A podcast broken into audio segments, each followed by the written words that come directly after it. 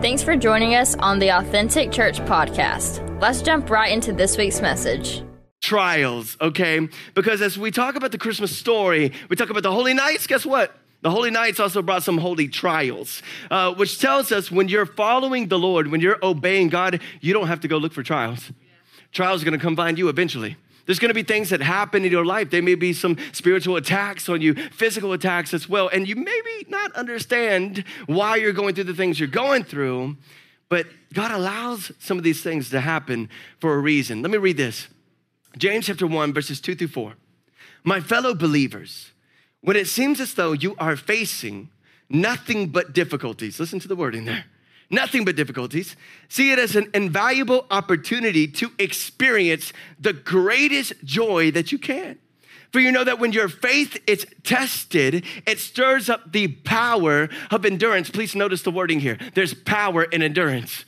There's power when you have patience. There's power when you have faith. When you wait on the Lord and don't rush things, and trust that God will come in at the right timing and do what He said He would do. There's power in that because your faith will be unshaken by the environment. Meaning, you can be right in the middle of chaos and be like, but my Lord's gonna show up. He's gonna come in. All of you gonna see, okay? Like, I know God is still working on my behalf, so there's power and endurance. And then as your endurance grows, you become stronger.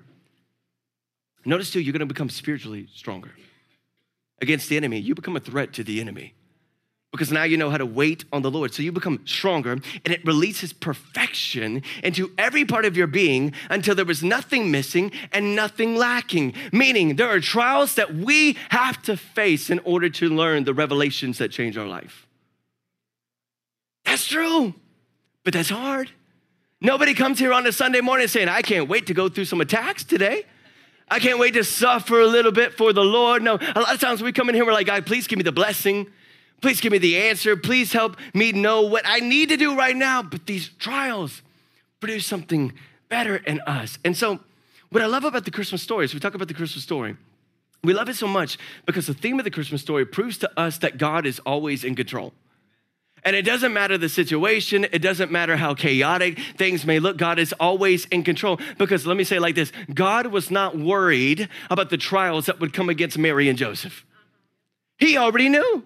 He foreknew the problems that would take place. In fact, he spoke it through the prophets long before the birth of Christ. 700 years. 700 years. He spoke through these prophets all the trials and tribulations that would come because of the birth of Christ, because of the Son of God coming upon this earth. And as we celebrate the Christmas story, we get excited about these prophecies. But have you ever thought about how these prophecies affected Mary and Joseph? What they thought about the situation, that they're actually living this out. Because we look at these amazing prophecies, and the prophet Isaiah tells us that Jesus would be born of a virgin. That's pretty miraculous, right? And he says this in Isaiah chapter 7, verse 14. All right, then. The Lord himself will give you a sign. Look, the virgin will conceive a child, and she will give birth to a son, and will call him Emmanuel, which means God is with us. Amazing. But have you thought about how that played out in their life? How they felt about this? The prophecies that were spoken over them? Because Mary almost lost the love of her life. I want you to think about that. She didn't know how to communicate with Joseph about what really happened. And so she started to show, and she's like, Hey, Joseph, hey, I know what this looks like. Okay, but listen, you're my only boo. Okay, I need you to know you're the only one for me. And I know what this looks like, but let me explain. Okay, what, what, what happened was, um, I encountered an angel of the Lord and the Holy Spirit did this. Now give me a hug. Like, like, what would you do? And so many of us would just drive ourselves crazy trying to convince the other person, I love you, I'm doing the right things. Come on, can we just hug this out? And it can be very frustrating because God chose Mary. Mary didn't sign up for this. God chose Mary. He put favor on her life, but now because of this favor, she's seeing the love of her life almost walk away because even though he loved her, and listen, Joseph really loved Mary. Joseph was a true man of God because even when he thought she committed adultery, he wanted to protect her life. Because according to the law of Moses, she could have been stoned to death. He didn't want that to happen. He didn't want her reputation to be ruined. So, secretly, privately, he wanted to divorce her so that she could be protected. But she tried to convince him over and over again. It can be so frustrating sometimes trying to convince the people you love that are closest to you what the Lord has spoken over your life. And sometimes when you try to force it, you actually just ruin it. Because then you say things you don't mean, right? Then you're saying, well, you just should have faith. you need to have more faith. You need to be in your Bible. So and so comes there and they believe me. Like, how come you don't believe me? And we start to get irritated and we can mess things up. And what I'm telling you today, listen, instead of you trying to handle things at a whack, let God handle it. Because even though Mary could not convince Joseph, God showed up and he convinced Joseph. God showed up to Joseph in a dream and confirmed that everything that Mary was speaking was true. God will work on your behalf at the right time. And so all you have to do is trust him through the process. But again, if you know the story, then Joseph is now sleeping. The archangel Gabriel shows up in a dream, and here's what he says Matthew chapter 1, verse 20 through 23. He says, Do not be afraid to take Mary as your wife, for the child within her was conceived by the Holy Spirit, and she will have a son. And you are to name him Jesus, for he will save his people from their sins. All of this occurred to fulfill the, the Lord's message through this prophet or through the prophet Isaiah, look, the virgin will conceive a child and she will give birth to a son, and they will call him Emmanuel, which means God is with us. But what I need you to see is that these holy nights brought in holy trials. Spiritual warfare was taking place. The enemy was trying to kill Jesus. The enemy was trying to stop all of God's plans. But again, anything that God speaks over your life, the enemy cannot steal it. He cannot take it away. He can't break it. So when God speaks a word over your life, you need to write it down. And through every situation, you speak loudly. No, this is what God has for me. This is not my end, for I know what the Lord is doing. But we may go through some holy trials when following the Lord. And so the title of today's message is a little bit different for a Christmas message, but the title is Family Pains. Family Pains, because in the middle of the Christmas story, when there were miraculous things happening and, and, the joyful news of the birth of Christ, there were also family pains and trials and struggles.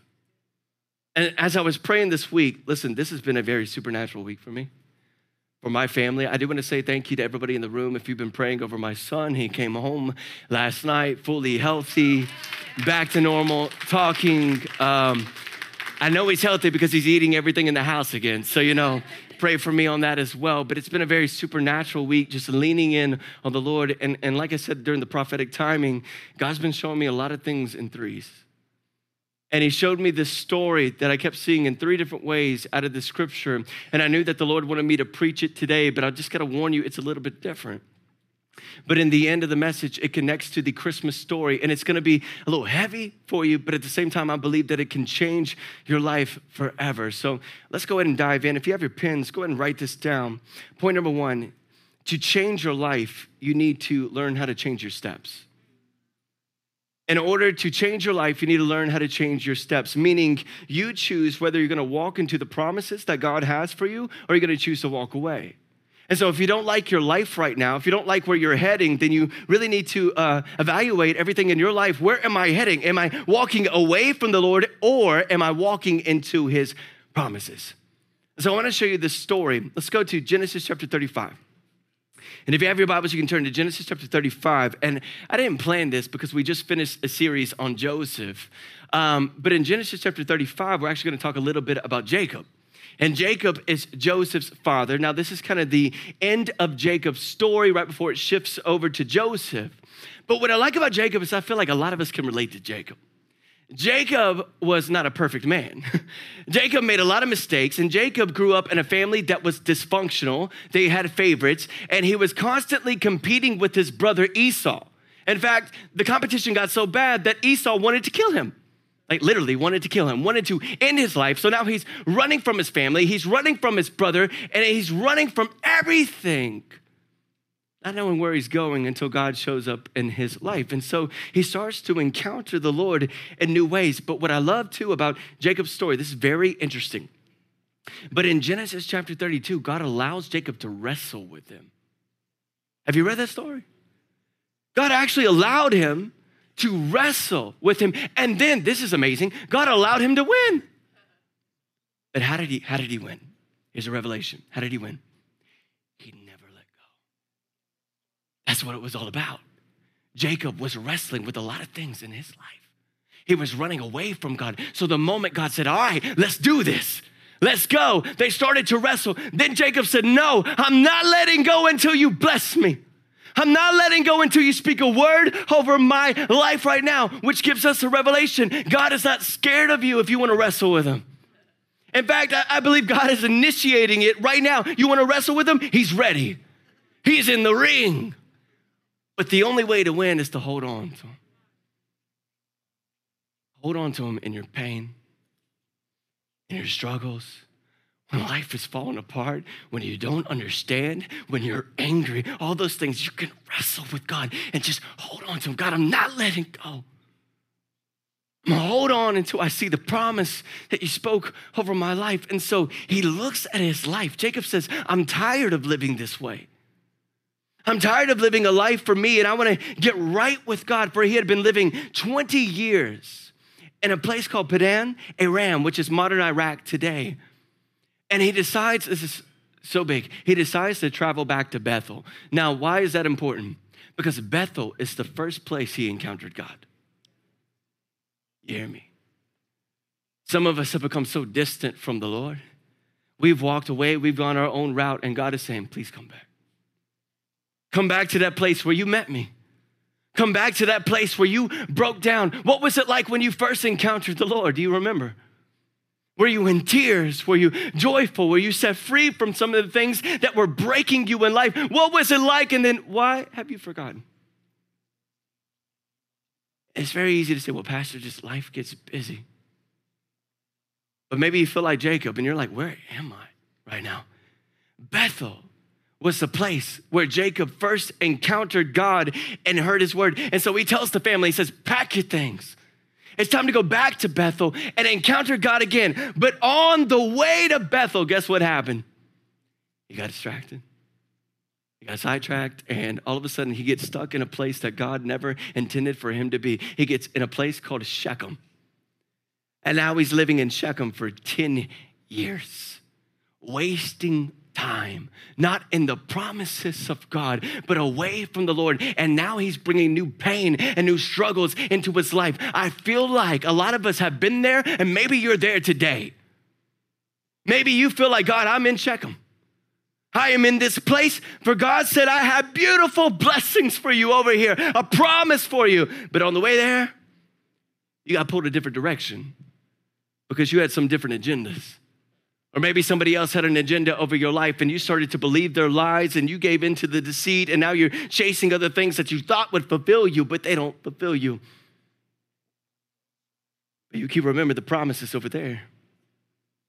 Some of us, listen, some of us were walking towards the promises of God until we pursued another relationship we were never meant to. A toxic relationship, somebody who would not protect your heart, somebody who would not care for you, and God warned you over and over again look at the fruit. Look at this person. Look at how they're, they're living right now, the things that they're doing in your life. You want to hand your heart over to them, they're going to break it. But hand your heart over to me, I'll protect it, I'll guard it. I got something better for you over here. We get so distracted. It's so easy to go a different route. And the reason I'm preaching this so hard is because disobeying God is always going to lead to pain. When you disobey the Lord, it will always lead to pain and in Shechem, a place Jacob was not called to be in. His daughter was tragically violated, and two of her brothers took vengeance and they killed most of the men in the town. And now Jacob is living like a fugitive in a land God never called him to live in. He is scared for his life. He is hiding from the enemy. And he says, Listen, I have had enough. And that's where we get to in Genesis chapter 35, where God shows up and says, Remember me, Jacob. You were on your way to the promise to Bethel, but you got distracted by the enemy. Now it is time to follow me because if you walk away from God, you walk away from God's protection. Are your steps leading you closer to God's protection or away? And yes, there are trials that happen in our life, even when we're following the Lord, but we see some complications in our life when we think that we know better than the Lord. Jacob was living like a fugitive until he heard from God, Return to me. Genesis chapter 35, verse 1. Then God said to Jacob, Get ready, get ready and move to Bethel and settle there. Build an altar there to God who appeared to you when you fled from your brother Esau, when you were running for your life, when you were scared to death. Remember, I showed up. I will show up again. Get your family ready and meet me again. And so, what I love about the story is that immediately after that, he hears from the Lord. Now he's excited. He's excited because it's been a long time since Jacob had heard from God. So he's telling the family, hey, let's get right with the Lord now. It's time to get right. So the first thing he instructed them to do, or before I get to that, actually, let me read verses two and three. He instructs his family to do a few things. Verse two and three Jacob told everyone in his household, get rid of all your pagan idols, purify yourself, and put on clean clothing. And it's not that they stunk or anything like that, but it was a symbol. We're gonna be different, we're gonna be changed. Just like in baptism, when you're baptized, you're saying that my old self is dead. I'm now alive in Christ. I want everybody to know I am new. I am a new creation. So they were trying to get ready. They were, they were preparing to meet God. You prepare? Meaning, like, you just show up to church, just show up. All right, let's get through this, Pastor. You're preaching a little long today. I'm hungry. I get it. I'm hungry too. But are you expecting to hear from the Lord? Because when I when I hear from him, I don't want to leave. I don't want to leave back into this fallen world. I want to be in his presence and just know that he's here. Listen to this. He told him, get ready, put on clean clothing. We're going to Bethel, where we're going to build an altar to the God who answered my prayers. When I was in distress, he's giving a testimony to his family now, to his children. The God who answered my prayers when I was in distress, He's been with me wherever I have gone. Jacob noticed God never left his side, even though he wrestled with the Lord over and over again. Even though Jacob decided to do some things that brought pain in his life, God was always there, reminding Jacob, I have a promise for you. I spoke a promise upon Abraham, Isaac, Jacob. The promise is for you too. A nation will come from your family lineage. A blessing will happen, but the enemy is coming. And he wants to stop every promise. I won't let him. So God is saying, I'll keep meeting you. I'll never leave you. And so I'm looking at the steps that Jacob insisted for his family to do to get right with the Lord. And the first step was this throw away your idols. Can you write this down? Throw away your idols. And, and when I say that, a lot of us are like, well, Pastor, I don't have any idols. I don't know what that looks like, but I don't have any idols. I don't have any statues in my house, nothing like that. So, so I'm good. But listen, a lot of us say, I love the Lord. But on the other side, I love getting drunk every weekend. I'm going out to places I don't need to be in and, and sleeping around and, and doing all these things. And you don't know this, but these things become an idol because now you don't know how to, how to live without it. The devil's gotten inside of your head and said, This is how you have fun. So if you don't do this, you'll never have fun. And if you live for the Lord, your life is going to be boring. I'm telling you, that is a lie. Ever since I gave my life to the Lord, it's been one supernatural thing after another. Sometimes God says to move to a place. I'm like, okay, God, I got no money, but I will trust you. Sometimes God says deliver somebody. Okay, God, I don't know them, but let's see what happens. Everything that the Lord is doing is wonderful. It's the enemy's lie to tell you that life is boring. It's so easy to follow the world, but the path is narrow to follow Jesus. But the blessings on the other side are worth the cost. And we hold on to these idols. Some of us, listen, you say, I love the Lord, but some of us are like, what? I really love making money too.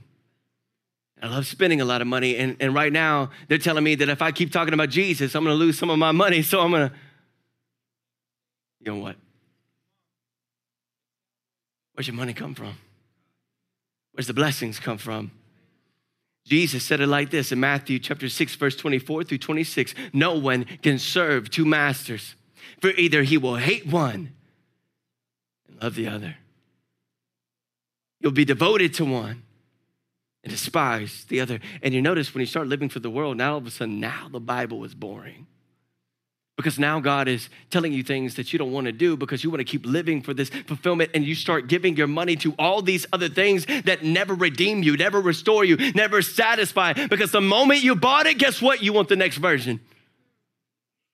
And so the Lord is saying, listen, these things are still a blessing from me. Money is not the enemy, but when you worship it, when you put it as an idol over your life, guess what? Everything will fall apart. You cannot serve God and mammon. You cannot worship the Lord and worship money, possessions, fame, status, social media status, or whatever it is that you value more than the Lord.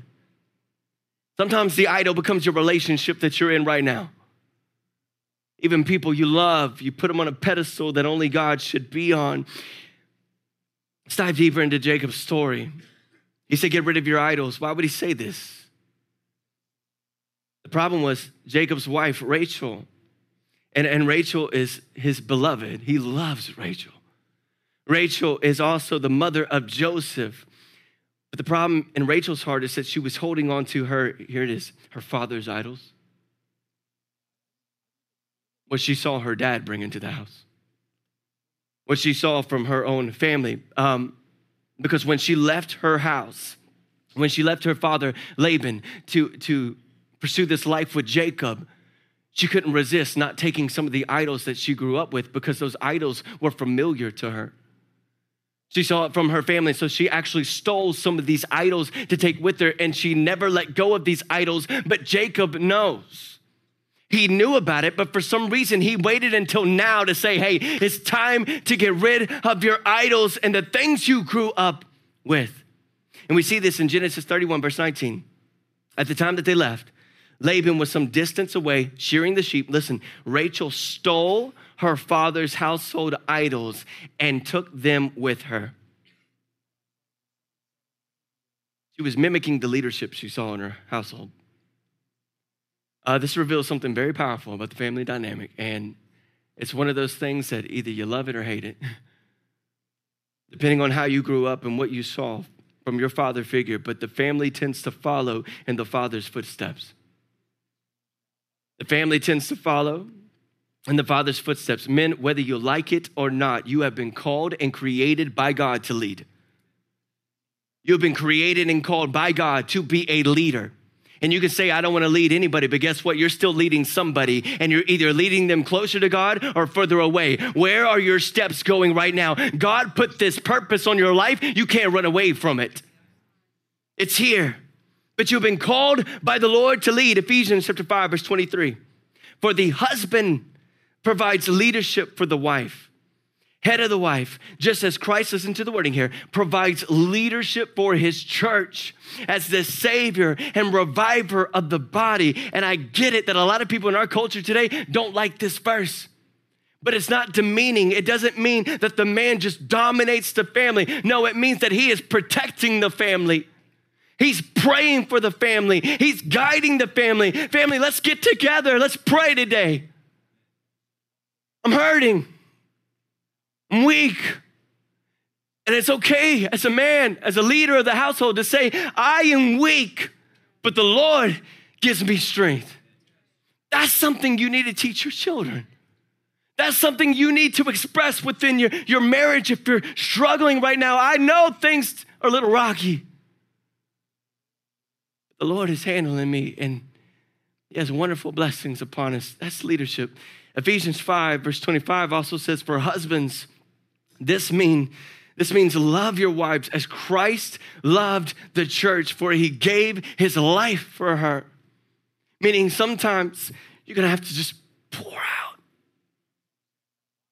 everything that you wanted, your own agendas, and say, Lord, I put that at the altar. God, I just wanna do your will now. And you've given me a family to lead, to love, to protect, to pray over. Do not allow the enemy into your home. Do not allow the enemy into your relationship. Do not allow the enemy to come in and try to steal and break apart because again a lot of us a lot of us in this room i feel like a lot of us online some of us saying i have a hard time with this pastor because i didn't have a godly father in my life pay attention to the good father your heavenly father what are his characteristics? He said i'll never leave you. I'll never abandon you. He is the provider. He is the protector. And follow in his footsteps because in those footsteps, after you walk, your family walks in those footsteps as well. Meaning, let me say it like this. A man who lives his life resisting God, not all the time, but most likely will see his children do the same. Because that's the example that was said.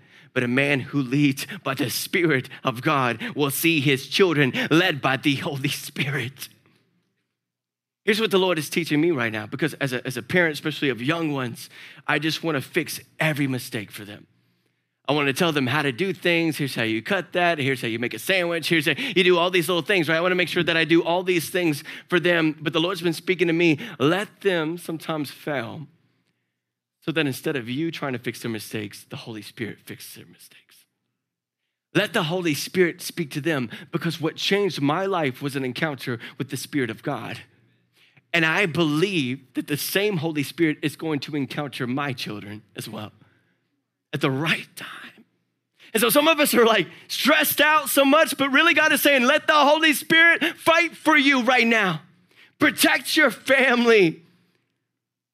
Let the Holy Spirit lead. No matter what, you're leading your family somewhere. Um, let me ask you this question though. Where are you leading your family right now? Does your child does your children know that their identity is in Jesus Christ, or do they think that their identity is in the trophies that make you happy? Do they know that you're a man of faith or a woman of faith in the family, or do they just see you come home aggravated and tired, and sometimes you punch holes in the wall because you can't control your anger, so you go to a drink instead? Numb things. If that's you, Ask yourself this question Are you tired of it? Really? Are, are you tired? Because that's not what God has for you. Jacob said, I've had enough. And, and what's beautiful about the story, as soon as he starts pursuing God, he starts hearing from the Lord again. He starts hearing the voice of God because, again, it had been a long time for Jacob. Genesis 35, verse 9 and 10. Now that Jacob had returned from Padan Aram, God appeared to him again at Bethel, same place he met him the first time. And he had this vision of holy angels coming down and up to heaven. But God blessed him, saying, Oh, I love this. He met the Lord. Now, the Lord had already spoken this, but he's reminding Jacob. Sometimes you need reminding of the promises you forgot about. When, the, when you first encountered the Lord, He spoke a promise over you, but through life you forgot about it. Jacob had to go back, and then the Lord reminded him, hey, your name is no longer Jacob. For Jacob in Hebrew means deceiver. You're no longer a deceiver. You're no longer who you used to be. All those mistakes are in the past. From now on, your name is Israel. In Hebrew, meaning governed by God. Following the Lord I will trust the Lord and I will follow him. Amazing. Where are you leading your family? I'm not saying it's easy, but the Lord will hold your hand. Let the Holy Spirit guide you. Um, now, this leads to my second point, which is a little more difficult. Point number two, you can write this down. God can bring life even through death. God can bring life even through death. Looking at the story, now Jacob is doing all the right things. Right? And, and so he goes back to Bethel. He encounters the Lord. He encounters the Lord. He hears the voice of God, but now he instructs his family, hey, let's leave Bethel and let's go on our way to Bethlehem. And we don't know if the Lord told him to do this.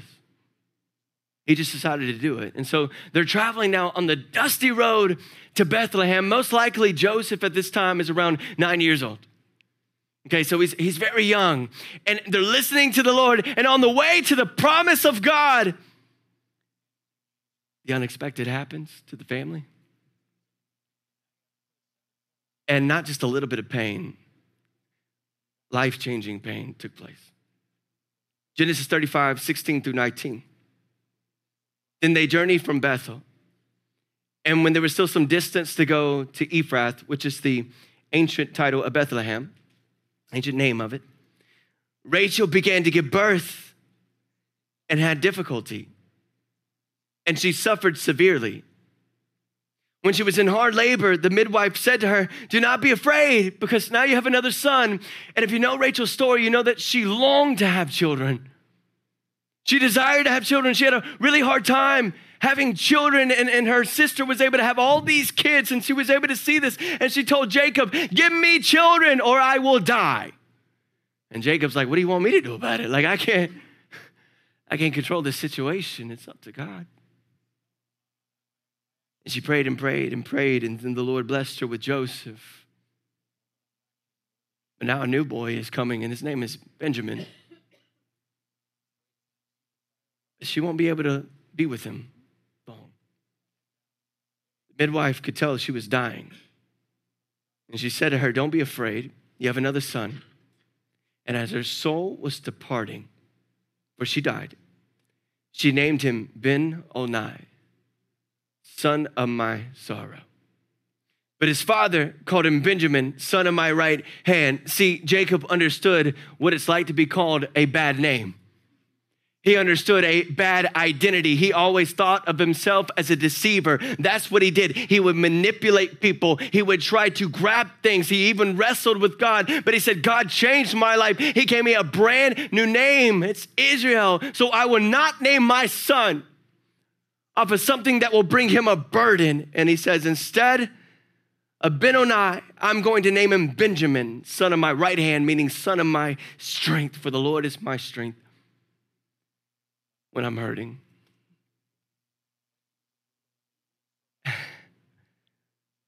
On the dusty road to Bethlehem. Now, most likely, this was at a location uh, called Ramah. Ramah is about five miles away from Bethlehem. And on the dusty road, Jacob is now weeping over the love of his life. He's watching her die. Joseph, being nine years old, is watching his mother die. He's holding new life while seeing the end of another. And maybe you've been through something like that. Maybe you've seen somebody go through something like that, and it's, it's really difficult to understand. I'm going to show you where I believe the healing is in this story. It says Rachel died and was buried on the way to Ephrath, that is Bethlehem. And if you're like me, when I was reading this, I was like, all right, God, why? Because this is close now to the end of Jacob's story, right before we get to Joseph. It almost ends like this. Why this tragedy when he's trying to do the right thing? They're weeping in a place called Ramah, five miles from Bethlehem, when he's trying to do the right thing. And so I asked the Lord, How do I preach encouragement from this story to you? For your soul. And as I was praying in my office, I heard the word. That's a word too, right there. The Lord is speaking. God is moving, right? Um, angels are fighting. It's fine. Um, where was I? I heard the word grace. I heard the word grace. And you may be saying, Pastor, what grace is in this story? Here's what I heard the Lord say. The truth is, the reality was this Rachel was going to die either way. Rachel was going to die in labor. This was her reality. But before she died, the Lord pressed upon Jacob's heart and he moved Jacob to lead the family closer to the Lord. And before they traveled, now Jacob is telling his family, hey, it's time to remove the idols you've been holding on to.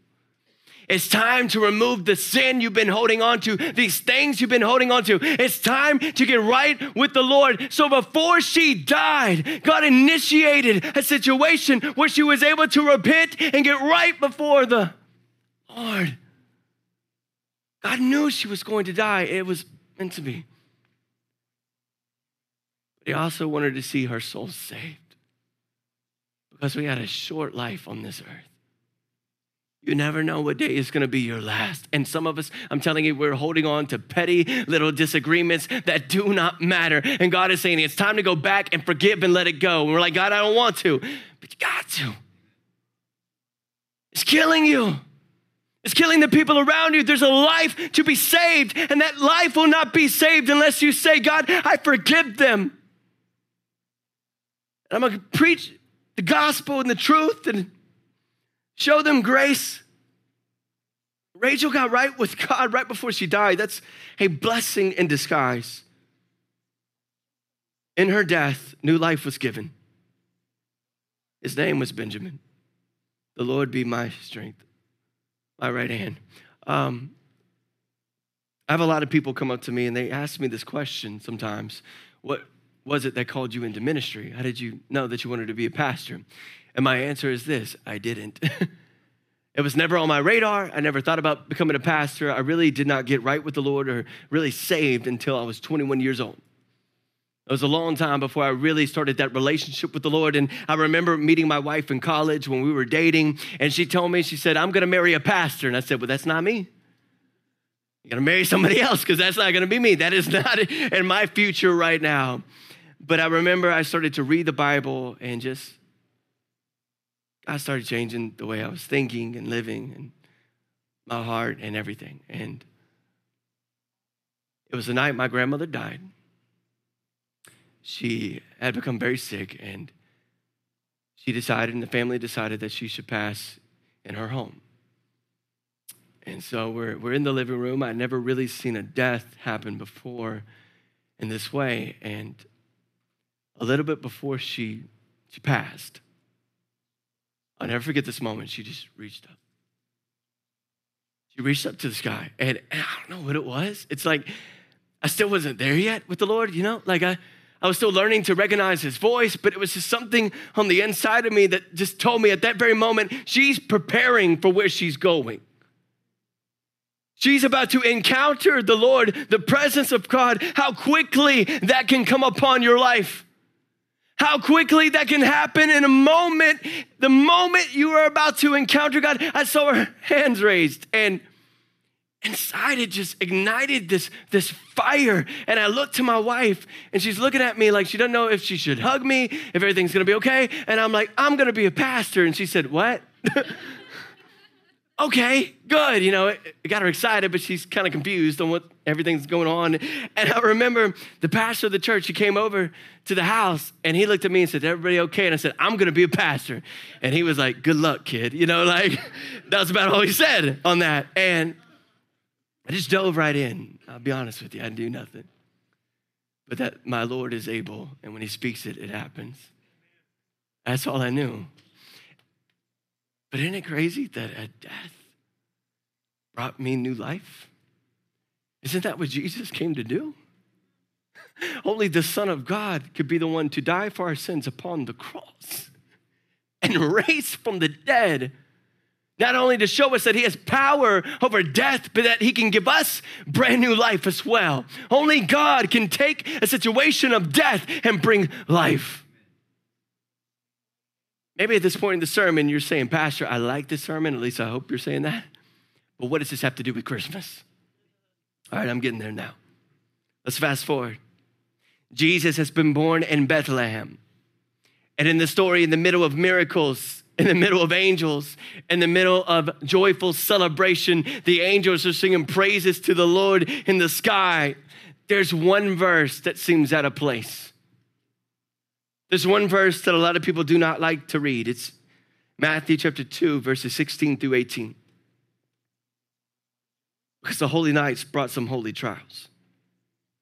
Herod was furious when he realized that the wise men had outwitted him because he tried to trick them. He wanted to know the location of Jesus Christ so that he could secretly kill Jesus because he wanted to be worshiped as the king. He didn't want anybody else to be the king. And so he was jealous. And remember, jealousy will always come to kill. We see that theme over and over again throughout the Bible. Jealousy will always come to kill. He wanted to kill the Son of God because he thought of himself. Only he thought he should be the only one in that position. And so, what the Bible tells us is that he sent soldiers to kill all the boys in and around Bethlehem who were two years old and under. Based on the wise men's report of the first appearance, Herod's brutal action fulfilled what God had spoken through the prophet Jeremiah. Rachel lost her children, most likely, in the location of Ramah. She wept for her boys as she was dying. But Jeremiah also spoke. A cry was heard in Ramah. Weeping in great mourning, Rachel weeps for her children, refusing to be comforted, for they are dead. You see that right in the middle of the Christmas story. These holy trials, holy pain, because we fight a spiritual fight. But let me make it very clear the story does not end there. My last point is this God will take back what the devil tried to steal. God will always come to take back what the devil tried to steal. What was the devil trying to steal? He was trying to steal Rachel's children. He was trying to steal the next generation that would be living for God. He was trying to steal them all, the nation of Israel. He was trying to take away in the birth of Jesus our hope. The only one who can come and free us and set us free of our sins. I told you God showed me this story three times. That's twice. I want to show you the third time. The third time is found in 2 Kings chapter 24. And in this timeline, this is in between, okay? From 606 BC to 586 BC, Israel has completely turned away from the Lord. And it's pretty horrific because of the idols that they worship. There were child sacrifices that were taking place, prostitution was taking place in the temple of the Lord. They truly had turned away from God completely. And even though God pleaded with them over and over again to repent, they would not listen. So eventually, Babylon comes. And Babylon comes and, and they destroy the temple, the house of the Lord. And then Nebuchadnezzar gives these instructions something a little bit different. He, he tells his soldiers, says, I want you to go into the house of the Jews and I want you to kidnap and take 10,000. 10,000 of those that have a purpose, 10,000 of those that are talented, 10,000 of those that seem like we can use them in our land. Find those that have potential and bring them to me, the enemy's land. Second Kings chapter 24, verse 14. King Nebuchadnezzar took all of Jerusalem captive, including all the commanders and the best of the soldiers and craftsmen and artisans and 10,000 in all. And so the first time Jeremiah prophesied this, he was actually talking about the Babylonian captivity. This is why he said Rachel was weeping for her children. There was a cry in Ramah. Now, again, in Ramah, that's where Rachel lost her children. Now, in this story, here's what happened they brought the families down to Ramah and they held the parents back by chains. And these parents in Ramah, in a place of division and hurt already, they took their children away. To never see their children again, separating them at this very moment, taking the children to the enemy's land, taking the youth, the next generation to the enemy's land. And I need you to understand Babylon is still alive today. There is a spirit of Babylon that still wants to come against your families, that still wants to come against the next generation, to take the next generation away from God, to worship the idols of culture instead. But God says, listen, in the end days, I'm coming back to get rid of the spirit of Babylon. Revelation chapter 16, verse 19. So God remembered all of Babylon's sins. Every bit of pain and hurt that Babylon has caused. And he made her drink the cup that was filled with the wine of his fierce wrath. But in Ramah, there was weeping. And I heard one pastor say it like this He said, Maybe you have chains in front of you today between you and your children. And maybe it's chains of addiction holding you back Maybe it's chains of, of anger. Maybe it's chains of separation. Maybe it's chains of divorce and broken hearts and being ripped to pieces and lies and deceit. And maybe it feels like you can't trust anybody anymore and there's chains between you and every every promise, every miracle. So again, this was another hard one. I'm, I'm in the Word. I'm like, God, okay. How do we bring comfort out of this one? And as I prayed, I told you the Lord has been speaking to me in threes. I felt God revealed to me a revelation of this ministry, the why of where we're going and what the Lord is about to do. And I heard the Lord say, The enemy, the spirit of Babylon, is still after the next generation. But what you're going to do, this church, it's, it's bigger than a building, it's bigger than a new location. It's actually taking down dark principalities in the city of Hickory. We're making the enemy mad because people are getting saved and the youth are watching us online and they're wanting to travel to church again to be in the presence of God. We're seeing families restored, we're seeing the word of God be brought in a fresh revelation. We're seeing worship outshine and go against the darkness of this world. We're crying out because there's, yes, there's darkness around us, but there's an army of light coming back. There's an army of light coming against the enemy. And here's what I heard these demons want to come against the next generation, but God's house will stand against it. God's house will stand in the way. Matthew chapter 16, verse 18, Jesus said to Peter, Upon this rock I will build my church and all the powers of hell will not be able to conquer it. There is a youth revival that is coming. I'm speaking it right now. I felt this.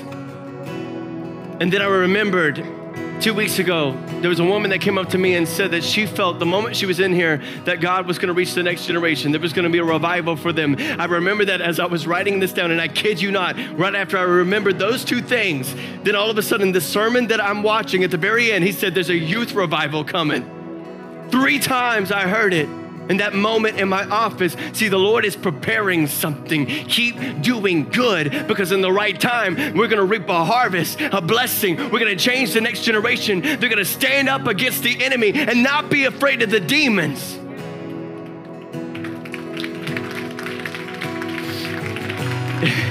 and you may be saying, Pastor, why are you yelling so much today? Um,